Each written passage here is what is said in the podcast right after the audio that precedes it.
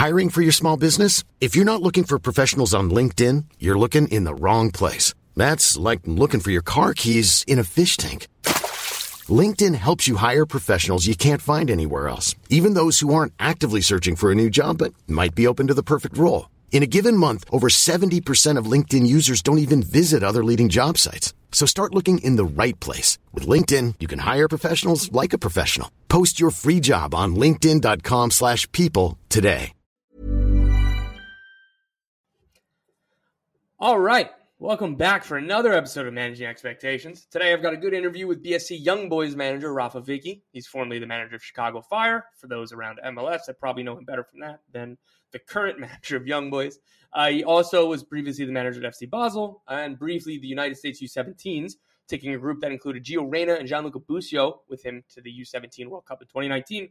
Uh, the interview's worth your time. There's some nuggets in there. He talked about Jordan Pefok, um, and you know, but he Rapha was hired before Young Boys transferred Pefok to Union Berlin, um, but it was you know as we kind of all imagined that yeah, like Pefok was looking for a new opportunity um, and perhaps to take a step up in leagues.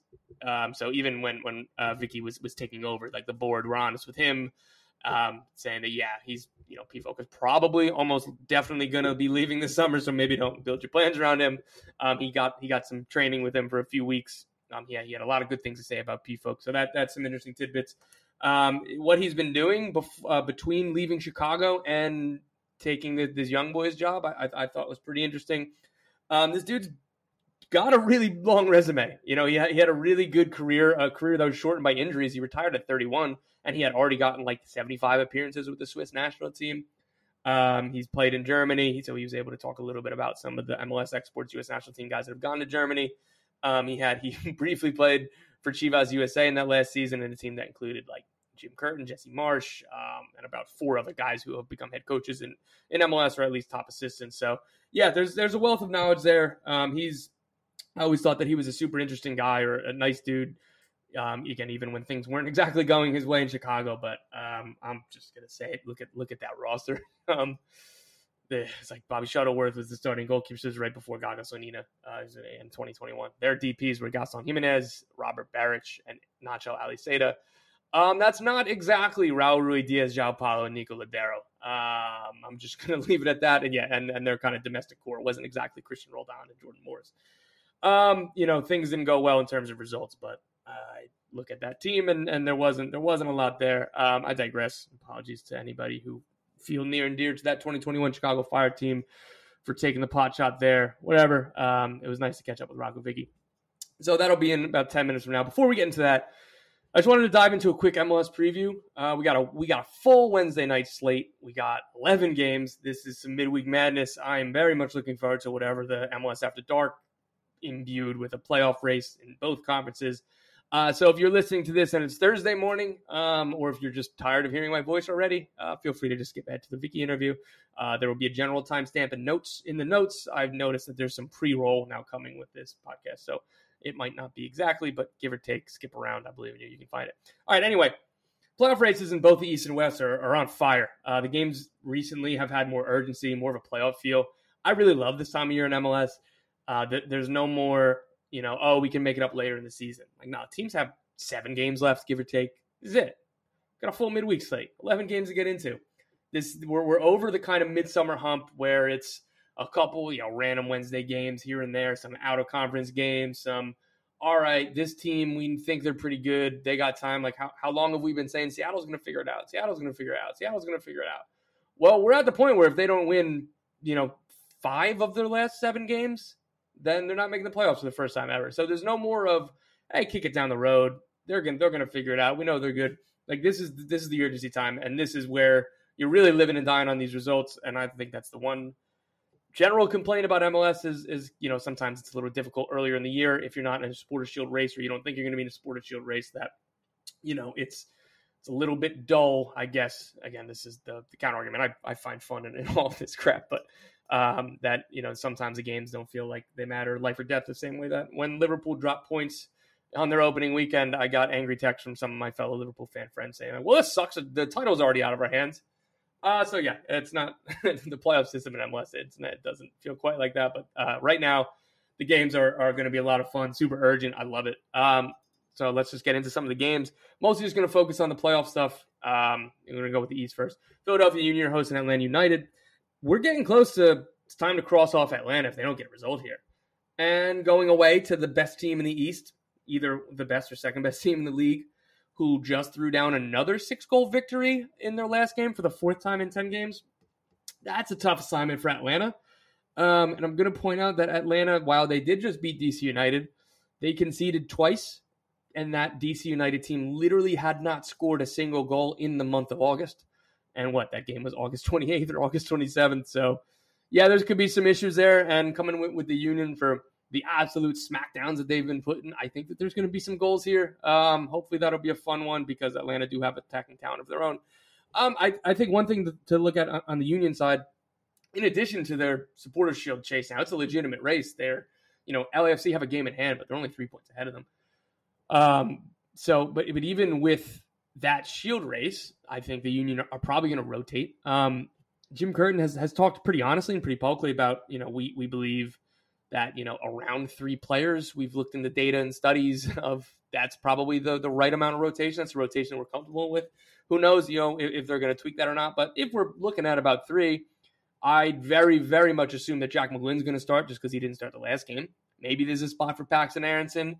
Maybe Brandan Craig. Maybe Quinn Sullivan, Nathan Harriel. We'll see. Um, but, you know, with or without the kids, Philly are just a must watch right now. They're one of the best two teams in the league. They're a lot of fun on top of that. You know, I think the knock on them might have been their not having the air quote top end talent in years past, but, you know, again, over the last 10 games, Kael Julian Carranza, and Daniel Gazdag are – legit stars, and, and that that cohesive group is, is one of the best in the league. So, look, anytime you can watch Philly, you watch them.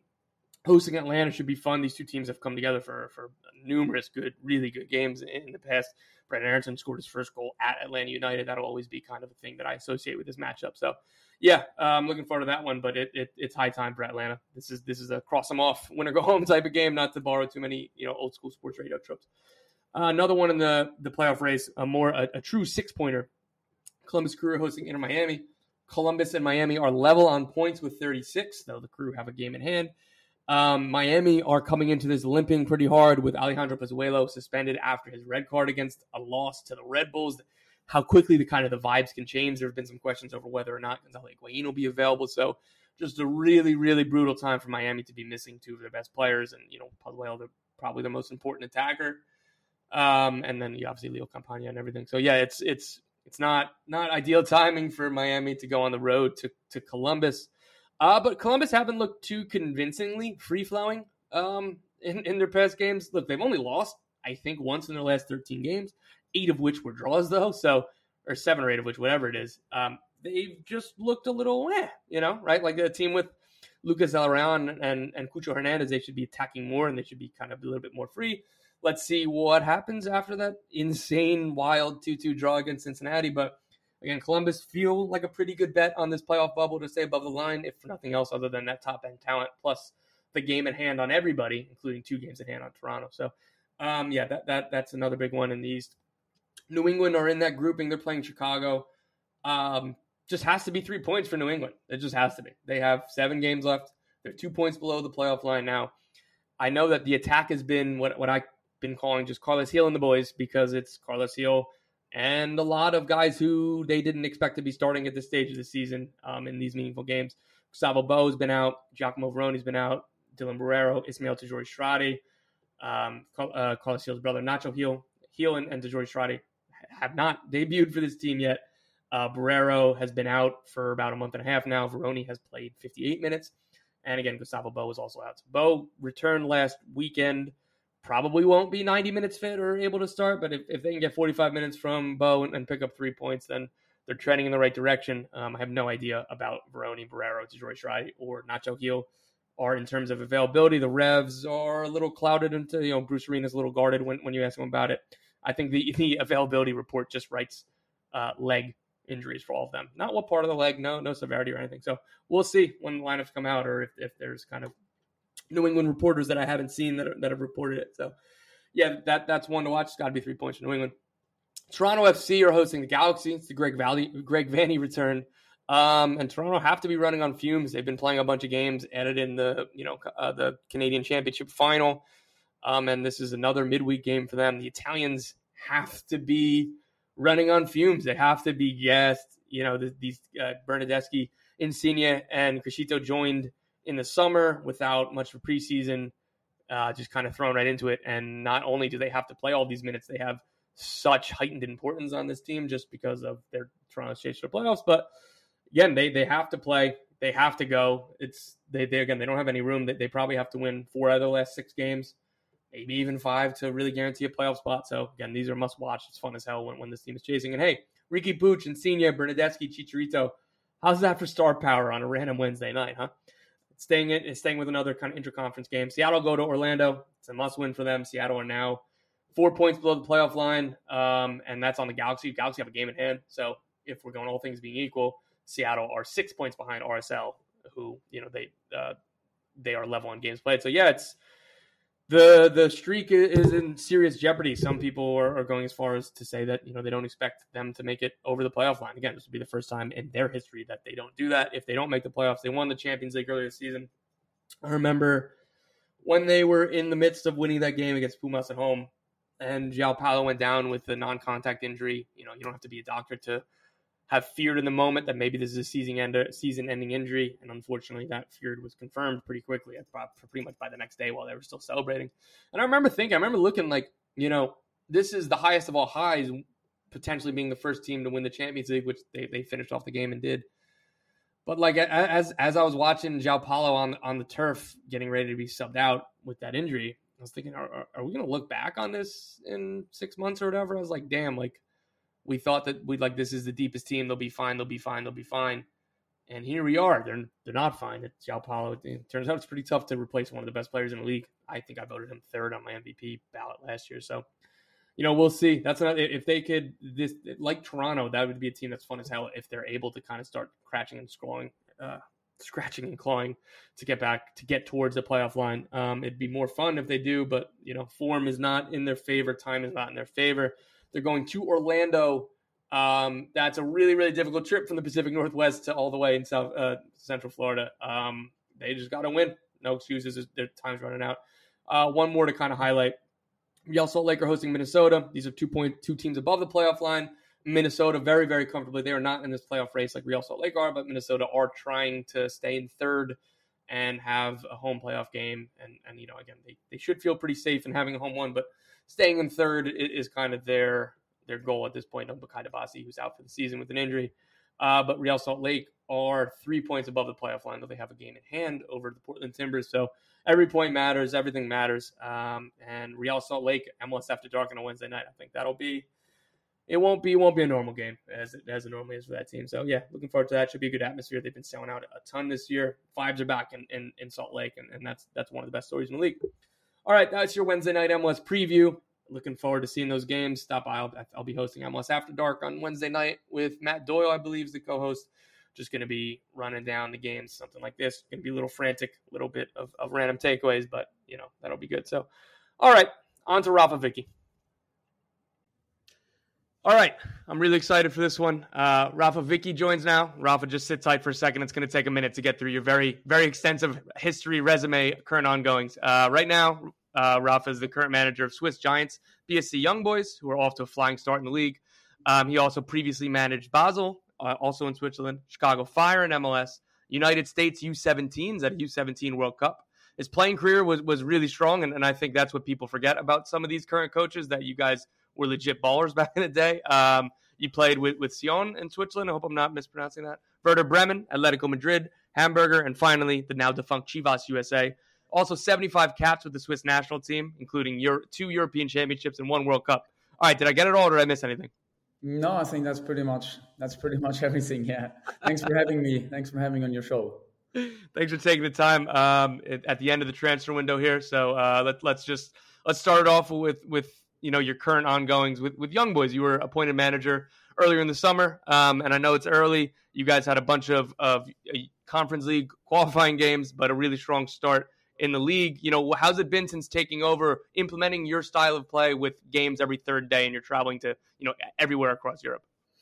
Yeah, I took over. So I was appointed. I think it was like mid-May. Uh, I think it was mid or end May. Uh, the, the the preseason started mid of June. Um, so it was was pretty quickly, and then we had like a four or five week preseason, and then uh, mid of July we started the Swiss the Swiss season already started, and uh, three days later the conference uh, conference league qualifying started. So since uh, I think July 15th until like actually last weekend Sunday we had about 13 games. Uh, we played every every three three four days. Uh, a lot of traveling throughout Europe, which for the Americans is no problem. The country is so big. Europe, we travel a little bit less. Um, so that has been uh, challenging, but but very interesting. And um, yeah, I was focusing on on in preseason. Obviously, you have like four or five weeks to try yeah. to focus on certain things you want to you want to see from your team. That, that's what I did. But obviously, you know as well that taking a team over is a process. It takes some time to implement your style of play. Um, uh, but but yeah, I also knew coming in, I'm not gonna change the whole style of play of this team. This team was very, or this club was very successful in the last uh, five years. Uh, they had a distinct style of play as well. So obviously, I, I came in and didn't. I'm, I'm, not going in there and changing everything. Um, I was mainly focusing on on, on working a lot on like uh, team spirit, team mm-hmm. building. Uh, I have a very good roster with very good quality, and I think the main thing was like, okay, how can we get everyone together and that everyone understands that it's all about the team and all about the group, and that was the main focus. And then with the games, obviously, you try to implement certain things. Yeah. But uh, so, but even with that, so you had the the preseason, which must have started very early, given where the league starts and, and where the the uh, qualifying game started. So you have that the preseason games, but that's your real training time. And then again, you, you're pretty much every third two three games a week. It's what got to be regeneration, preparation, game. Like like how do you I guess further implement what you wanted in the preseason and you know your little tweaks on on the general style while mostly just doing walkthroughs and, and, and regen sessions, I'd imagine. Yeah, so the tricky part was taking over the team uh, starting preseason, and because at the end of the last season, the, there was a UEFA window where the national teams played. So yeah. a lot of players actually went to the national teams. Uh, so they had a longer season. Uh, it was the A national team, the men's national team, and the under 21 national teams as well. So we have a lot of under 21 uh, national team players as well. So I had about about 10 players not starting at the same day as the others. Obviously, that was tricky. They came back like about a week, seven, eight days later. Mm. So uh, the tricky part was to bring everyone on the same level. Um, but then, yeah, you start like just you try to explain them what you want to see, how you want to, what your style of play, some principles. Um, and you really try to use the, the time on preseason. Preseason was was pretty heavy. We trained uh, we trained a lot, double sessions um, and you do then walkthroughs, you you know that going into these preseason friendly games, you're not going to be fresh, you're going to be tired, but you have to train, you have to show them what you want. Um, and and you also know that probably once the season starts, not everything's perfect. It's not possible to implement your style of play in four or five weeks. And like I said before, it's it's it's a process. But after that, it's a lot of video, it's it's talks, mm. individual talks, group talks with the players, and and that's still ongoing. I mean, I, I'm, I'm very happy with a lot of things, but I'm obviously not 100% happy with with with every game and everything we do. But that's going to take. It's not even it's not going to be done in October. It's going to take a while.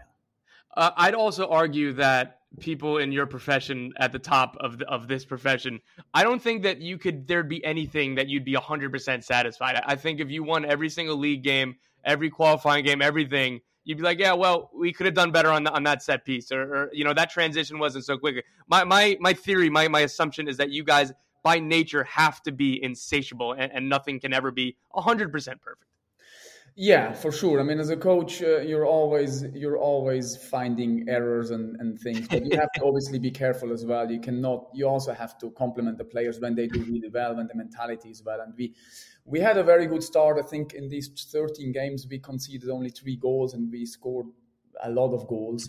um, but even in in wins where we won maybe 3-0 we didn't concede not everything's perfect because the opponent has chances so you still have to you still always have to tell the team guys we know where to put this game we know that we're very happy about the result very happy about the win but this game could have turned differently if they would have scored here so you just you just i, I always think we I'm not flying away when we win, and I'm not falling into depression when we when we lose. I think you have to find a middle uh, balance there, and and and just be like just show them.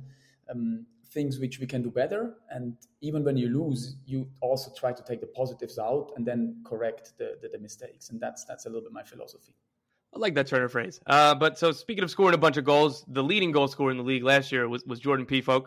Um, he was, I believe, I was looking at the official dates when I was prepping for this. Uh, you took over, you said the end of May or the beginning of June. Uh, his transfer was official on like June 30th or something. So if you could just kind of walk me through that timeline, if you knew when you were kind of taking over that, like, hey, like we're he's going to be sold to somewhere else in Europe, like, like what what was that like on your end? Yeah, so my my conversations with the board were very honest from the beginning, and when when we spoke about the roster, they told me that look, this is the current rosters, this is the current roster, but there will be players sold, and and Jordan Jordan Pefok was one of the players where they told me, look, he will probably he wants to leave. He wants to he will probably have offers. So if there is a good offer coming the chances are pretty big that we're going to sell him. So i took over. He was there.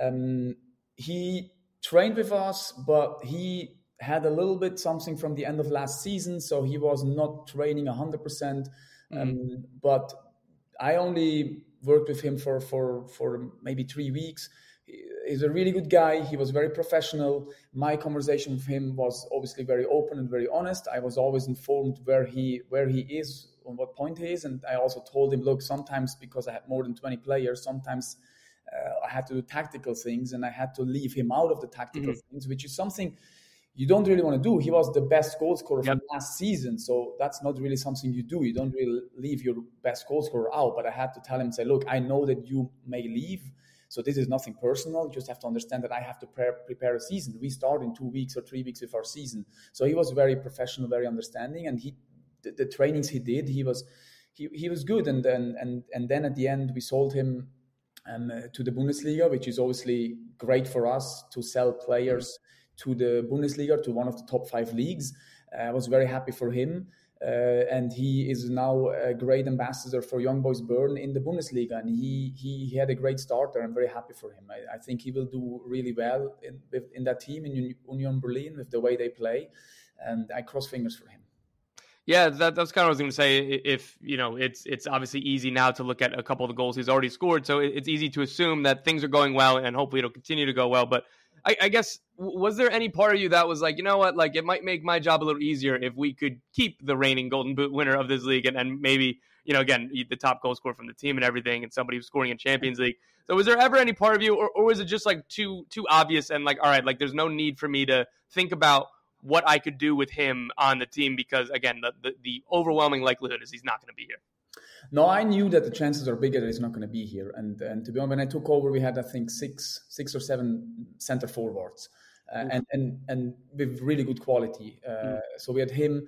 Uh, the club bought uh, or brought back Jean Pierre Nsame, who was the before Pefok, he was two years in a row the leading goal scorer, who went on loan to Venezia uh, in January. Mm-hmm. Uh, played with Busio and, and some other Americans there.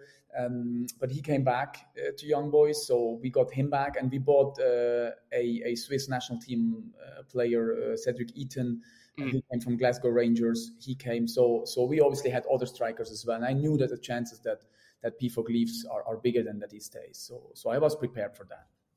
What is he capable? Do you think that he's again? And I don't want to get too stuck into a player again that you, that you closely worked with only for a couple weeks, and, and even at that, you said he was a little bit in and out with, with injuries and everything else. So, what like what what is he capable of on kind of the international level? Is is is this is this a guy who, who you're going to expect to see with the U.S. national team? It just in general moving forward, particularly I guess if he continues his goal scoring with Union Berlin. Well, that's difficult for me to obviously give an answer. Uh, I don't want to speak. Not a great Greg. question either, to be fair. No, no, no I don't Greg and his staff. The, the, what we can talk about is obviously his qualities. He's a number nine. He is he he is tall. You all know him is tall. He he is not the guy who will run you behind the channel and is very very quick. He is a typical number nine in the box. He's very clean, uh, finishing goals. Uh, he's a link-up player, um, and and he has shown uh, with Bern that he can score goals. He has shown in Champions League that he can score goals, and he shows it now in Bundesliga that he can score goals. Now, uh, can he can he do that over 10, 15 games in the Bundesliga, uh, and not only over two or three games, um, then I think if he shows shows that, if he keeps showing that, then I think he he will be very very interesting for for Greg. But but that's obviously. Um, that's obviously not, not for me to speak about. obviously, there is a lot of other factors, uh, how you choose your roster and, and, and, style of play. But but um, you need you need players around him who have different qualities uh, to bring the quality from Pefok uh, mm-hmm. in, into counting. Yeah, think that I think that's fair. Um, and one more kind of Swiss football question.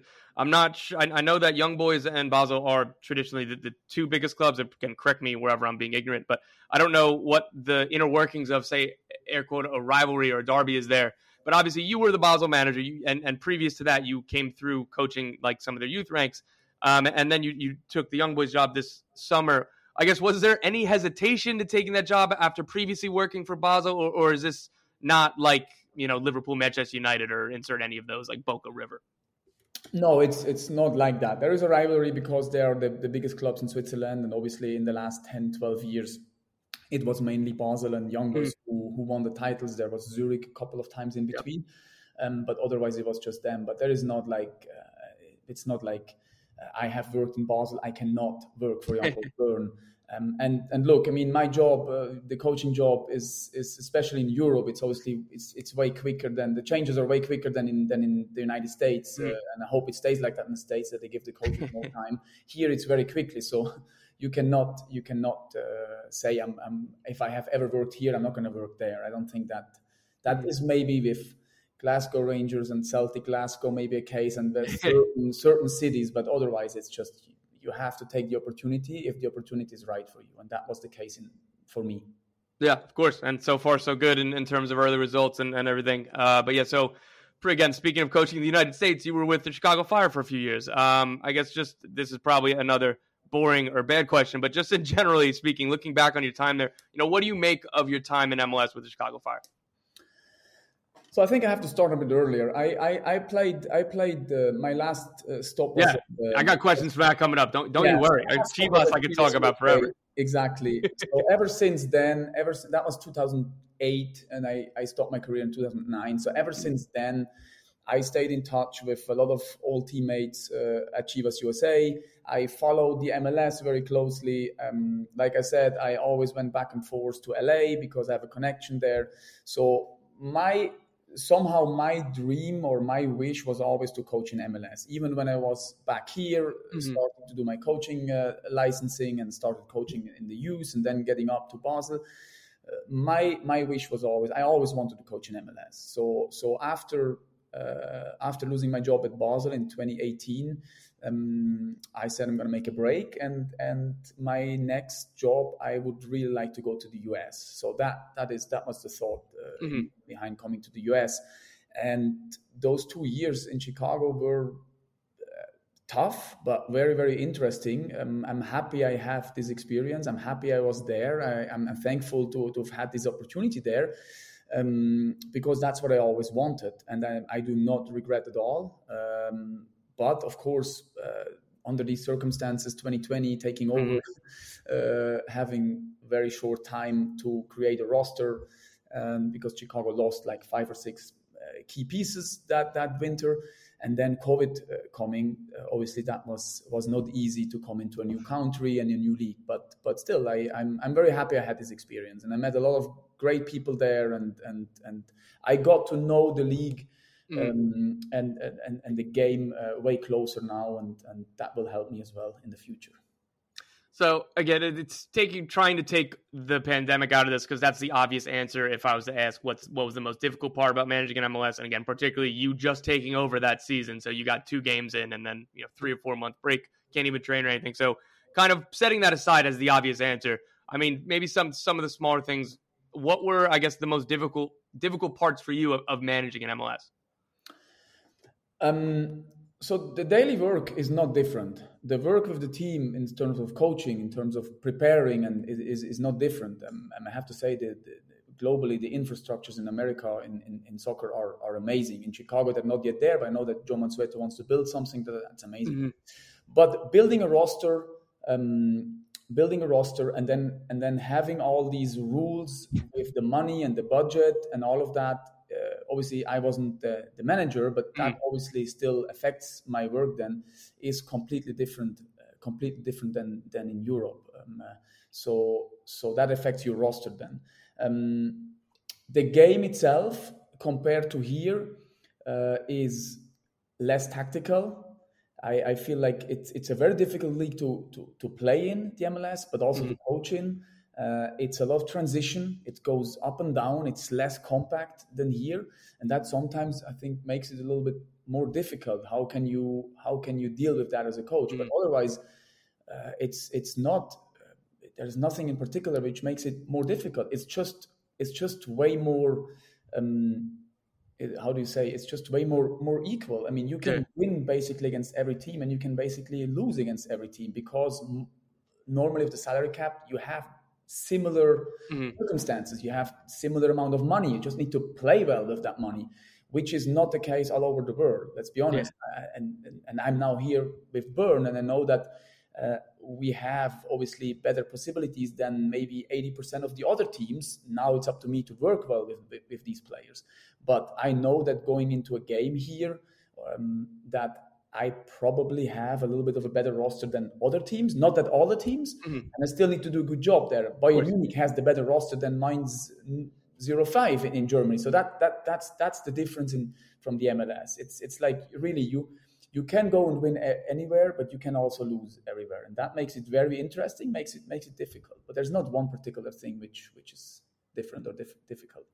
I was going to say, uh, coming from from your perspective as, as, a head coach, and again, joking before that, just the nature of this business, you have to be kind of a control freak or kind of planning for everything, and so the parity brings in a lot of chaos. So, I, on one hand, it it must be nice knowing that all right, doesn't matter we can win today. But also that like you could do all this preparation and then it comes down to a little bit of randomness or a little again a little bit of chaos or a little bit of of you know all right our one of our three DPS is out today. The other team has all three of theirs, so that puts us at a little bit of a disadvantage. So was is that like difficult to kind of grapple with in, in, your position?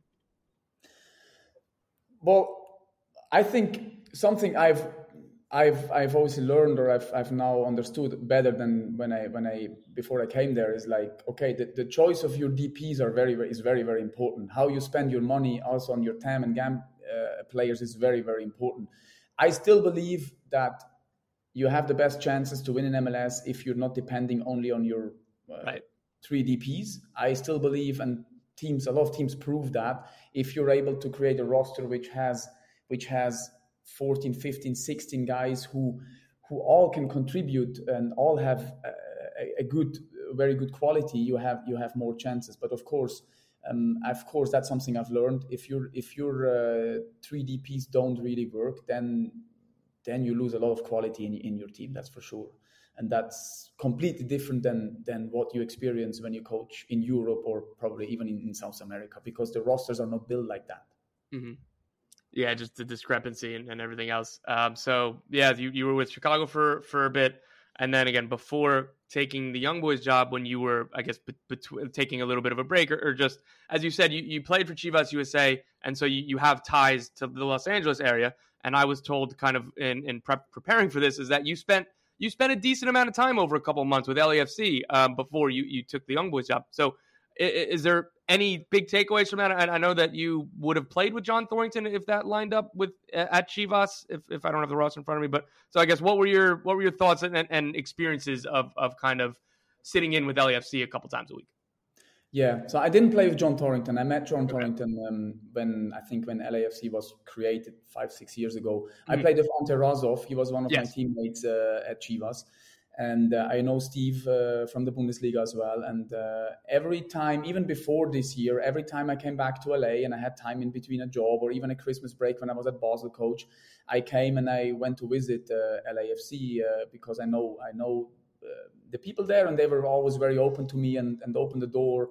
Um, so this time I was spending about three months, three to four months in LA. My wife is from LA and she was working there and I was over there and I obviously had a lot of free time. And um, I asked if I would be able to come and look how they do, and just to talk and sit in. And and uh, John and obviously Steve and his staff were very very open to me, and uh, so I was there sometimes three times a week, uh, sometimes once or twice a week. Whenever I had free time, and they were okay with that, I, I was there, and it was very very uh, interesting to see. Um, I was there at the end of preseason, and then at a little bit of the beginning of the season, and it was just very interesting to me to see how Steve does when he comes in as a new coach uh, with his staff, and and um, I just yeah I try to take out how he manages the team. Uh, I felt a very, very positive energy in, in, in, the staff, in the environment from the beginning. That's what I felt there. Obviously, there is a really good quality of players for an MLS team, mm-hmm. um, but the way the way the guys worked with each other was always was always um, impressive to me. They were very calm. They were very organized, and, and it's just a good atmosphere there. And obviously, then uh, then seeing as well and talking with Steve how he manages the big stars, the DPS, and, and, and all of that was very interesting.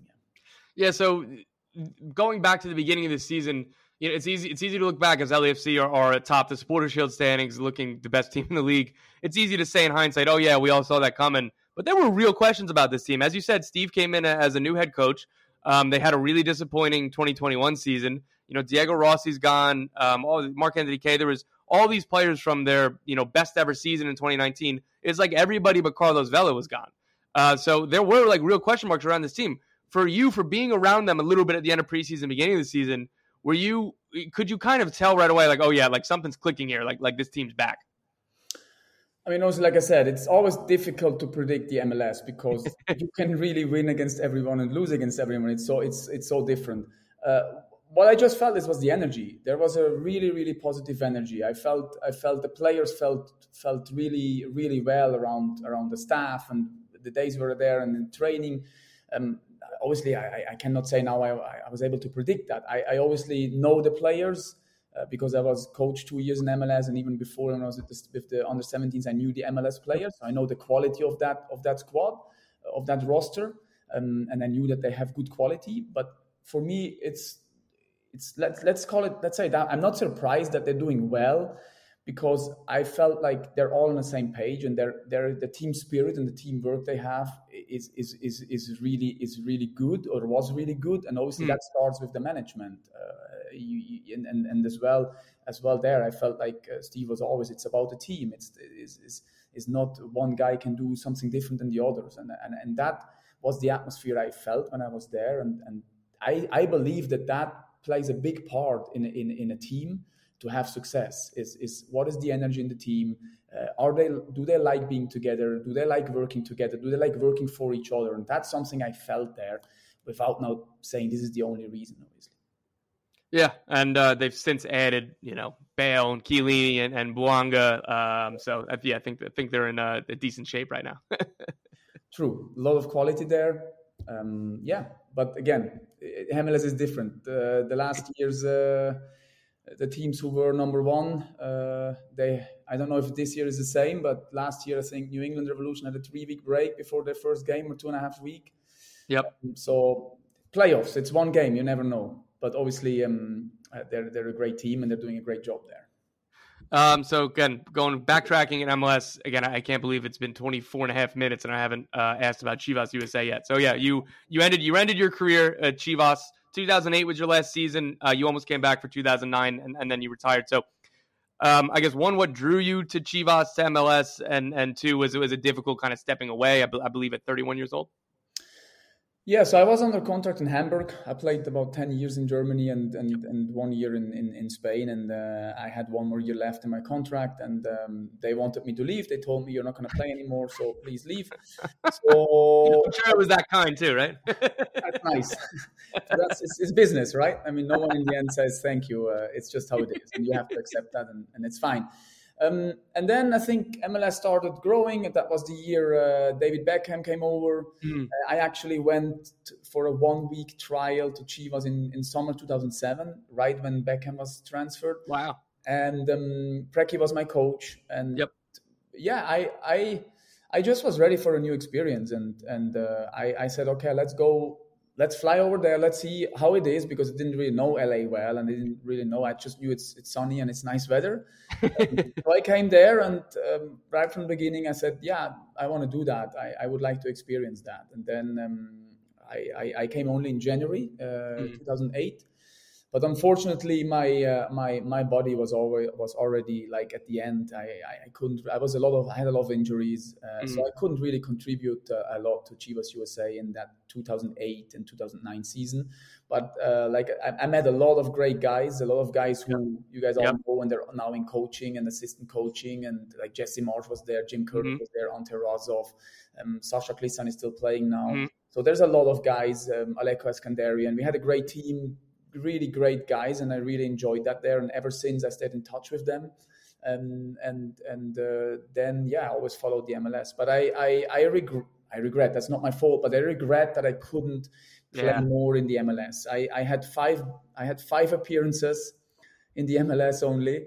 Uh, but I really enjoyed that, and I wanted to experience the traveling, the, the traveling into the different cities, and, and all, all, what's combined to MLS, which is completely different to to, to Europe but unfortunately um, I couldn't do that, and and it was a shame. But um, yeah, maybe that was the reason I wanted to come back so badly and and, and coach there. That's what I was gonna say. So so even you you talk about that that you wish you were able to play more, obviously, but hey, even that that one decision to you know I'll try something different leads to you know puts you on the path that eventually has you as the United States U17 head coach at Chicago, and now you know your career could be different. Maybe you're in different places. Maybe you never come to to America in terms of coaching without this. But but one more with Chivas. So you mentioned a couple of those names. I wanted to go back to it. Jim Curtin, Jesse Marsch. They're they're obviously two the two. Uh, Jim is already one coach of the year in MLS. Jesse's doing what he's doing with Leeds. Ante Razov, a longtime assistant in MLS. Paulo Nagamura is the head coach of the Houston Dynamo now. Sasha Kljestan, one of the most respected uh, veterans around the league, one of the best players, I think, in, in league history. Um, and, and, just to name a few, Brad Guzan was, was still there at the time. Those film sessions had to have been pretty lively, right? Well, Preki a lot of personalities and a lot of smart people. yeah, a lot of smart people. So um, I have to say, I think with Jesse, you could already see that he's going to be. He was already a coach. He was a coach yeah. on the field already. Um, I, yeah, I mean the film sessions with Preki uh, I mean, guys were respected Preki, so there was not like a lot of back and forth. It was like Preki said something, you better you better accept you better accept it. But the film sessions then were different. I mean, there was like the technology was not like it is today. I think you had the full the full DVD in there, and you had to. It was completely different.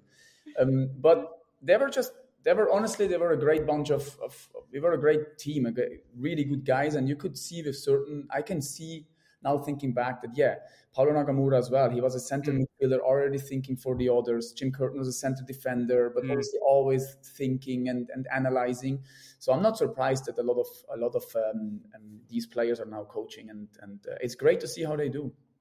Was uh, any of your injury issues tied to Jim Curtin and Jesse Marsch kind of coming and Ante coming in coming in hard in training sessions? Because again, the stories I've heard from from that era, from Jim and Jesse in Chicago, there was there was quite a lot of hard tackles and, and maybe a few punches thrown in training sessions. No, my injuries were started way before, uh, and and to be honest, I, I, was honestly I was a lot injured there. I didn't really train much with yeah. them, so so I, I I I wasn't part of many training sessions there. No outside of the danger zone. Maybe, maybe that was good. Exactly. Yeah.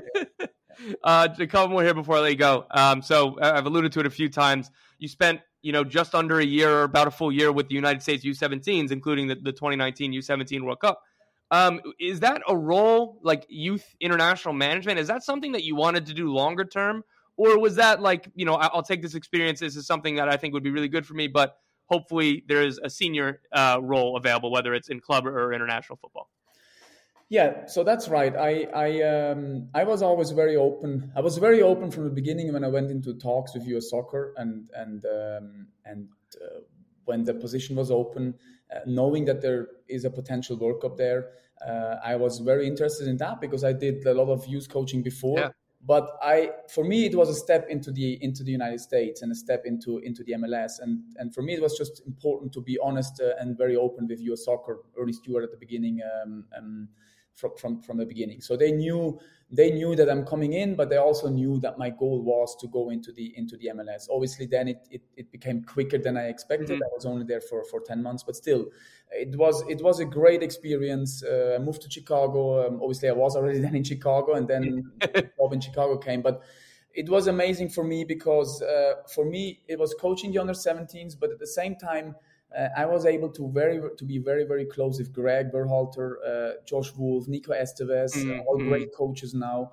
Um, um, they were very open as well with me. I was I was sitting a lot in their office uh, um, because at the time I was the only youth national team coach yeah. in Chicago. So I, I went in there, and obviously I coached on the highest level in Champions League as well before. So obviously Greg was always all they were all they were talking about the game and how did you do here? Awesome. What do you think about that? So that was very interesting for, yeah. for me. It was like was like an apprenticeship. I was I was actually learning uh, a, a lot from from from Greg and his staff and. And, and the way he is organized, the way he is structured, the way he sees the game, and those those conversations and meetings were were unbelievably helpful. I'm, I'm still in touch with Greg and his staff, and I, I also in last December went to the um, was a few days uh, at the national team camp in, in, wow. in, Carson. So I went to watch sessions, and he's very open with me, and also Nico and, and, and these guys. So it was it was it was not only coaching the under 17s, which was a great experience. Mm-hmm. And I obviously was able to coach uh, Gio Reyna, Busio, mm-hmm. All these guys. Um, uh, but it was just as well for me, like okay, learning from other coaches and maybe also trying to give something because I had some experience as well on the international level. But it was it was it was great. Yeah, I mean, like it's funny, kind of like looking back on it, like you from from coming from Basel, that's a really overqualified U seventeen international head coach. So like, I, I, don't I don't think that I should be surprised that, like you said, it you were there for eight or nine months before you got the the Chicago job. So so as you said, it's usually you get a, a coach coming at, at that level who's either youth focused or again somebody who does that and then goes to a Champions League level club. But you kind of you, you had a year there, so again, I'm sure that that made it easy for for U.S. Soccer to to make the decision, and it probably helped with the communication with with the first team staff. Yeah, definitely, definitely. Um, but again, for me, for me, uh, it was just important to be open with them about my goals, um, uh, because going into the MLS or coming into the MLS that was in 2019. It is not easy. Uh, it's it's, yeah. it's, it's a closed market. A lot of coaches as well from Europe, obviously, and now trying to get in there. And I know how it is when there is a job open. There is like 100, 120 yeah. applications from from coaches all over the world. So uh, so I knew that maybe making a step back, uh, make gaining some experience there, mm-hmm. uh, being in the market may may be helpful for me to to get into in, into the MLS and and yeah, I mean, it was it was all it's part it's part of my history. It's part of my my uh, it's in my backpack. And and uh, again, I met great people, and and in every job I, I learned, and that, that helps me now being a better a better coach now, and and probably as well to be a better coach in the future.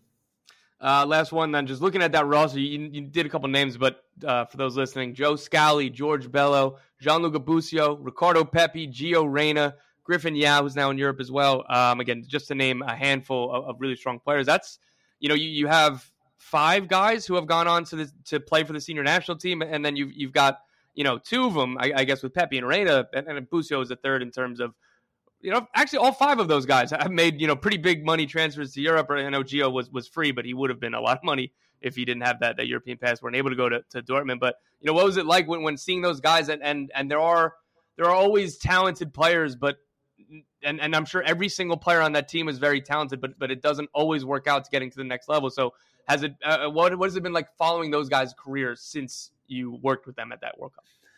I mean, obviously, it was it's great. It was great to follow them. It's great to see their progress, uh, and every career is different. Um, uh, Gio Reyna, and I've coached some pretty good players uh, uh in my as well youth youth coach, mm-hmm. then going up to Basel.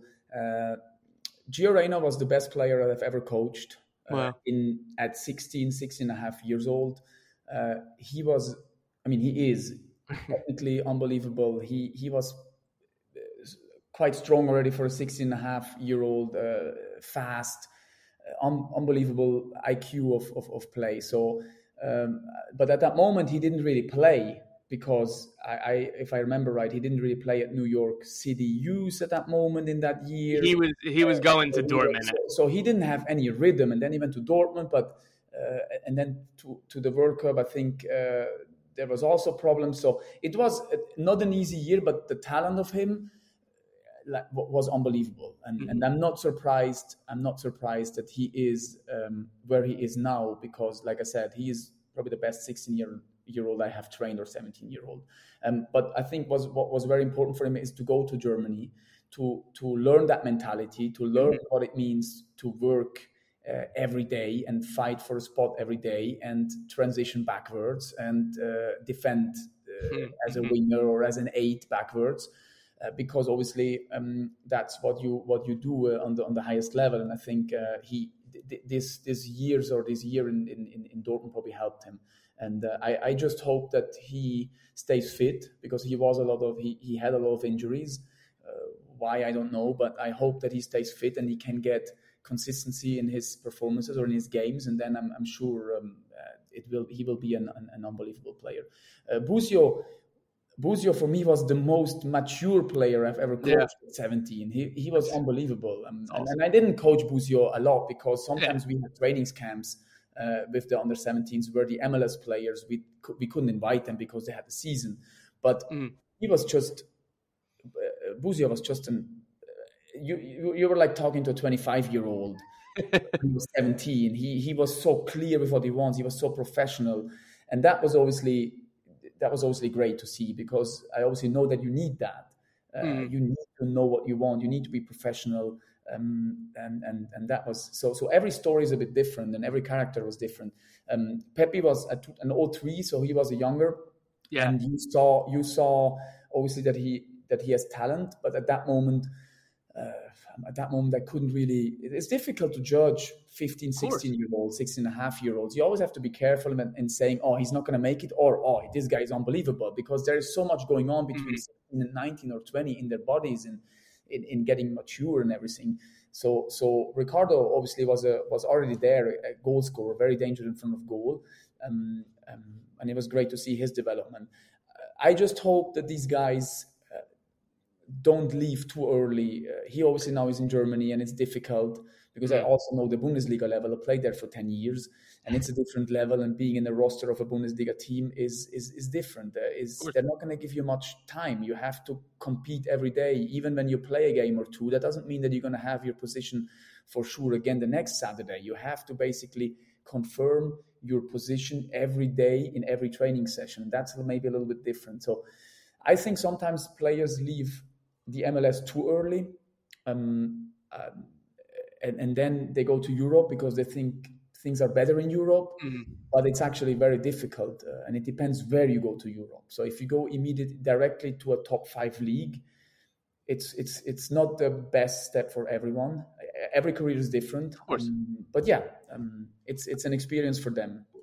I'm I'm glad you point out. I think that that's always my biggest argument with that is that there is no this is great for everybody. And this is what at, at, age 18 you should be starting for the MLS team. By 19 or 20 you should be in a European team. Like you said, every every career is different. Every, development isn't linear. Like I think I look at a, a guy like Brenden Aaronson. That should be like put it on the wall, Hall of Fame. This this was the the best. He, he played a little bit with the Phillies second team, gets a first team contract, isn't immediately starting, wins a job, stays for a year and a half as a legitimate starter he could have went to a Bundesliga team. I, I, know for a fact that there was teams offering a little bit more money than Salzburg was, but together with the with the union, together with him, his represent his representatives, his family, Salzburg was the right choice. And then he goes to Salzburg. He's playing immediately. It's in a system that fits him perfectly. And now he goes to Leeds, another team that that fits him perfectly. So like like you said, it, it, it's not just about Europe as this you know eh, magical place that if you can go, you need to get there immediately. So I I, I think that that's important that you brought it up. That again, it, it at, at 18 for some players might be 22 for another. And you know it's just everything is different and every situation is different. Yeah that's why that's why because we have the same conversations here uh, in, in switzerland. Uh, mm-hmm. we had the same conversations and you cannot categorize and say for everyone it's the same. That's why you need to look at every case individually uh, and there may be no right or wrong. Uh, personally i i played at six when i was 16 and a half i debut made my debut in the in the Swiss top league, and mm. I was then for three and a half years a starter or three years a starter, and then I went to Germany. So that was my path, and I think that that was the right path.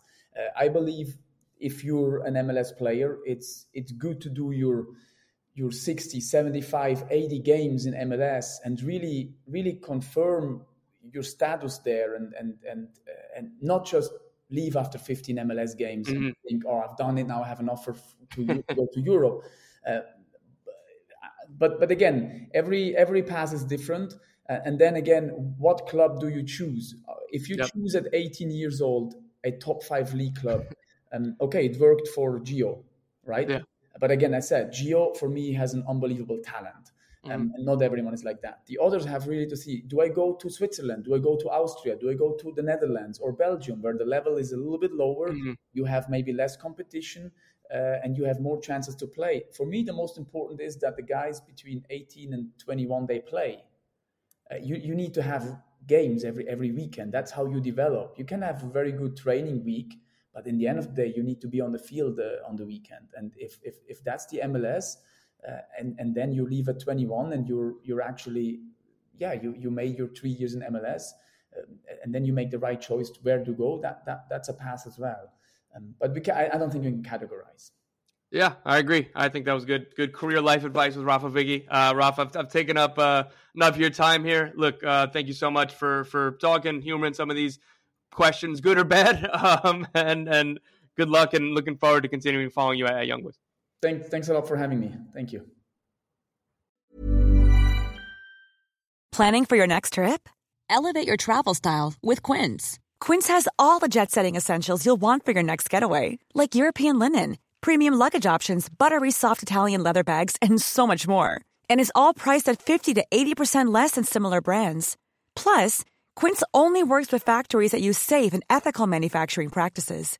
Pack your bags with high-quality essentials you'll be wearing for vacations to come with Quince. Go to quince.com/pack for free shipping and 365-day returns.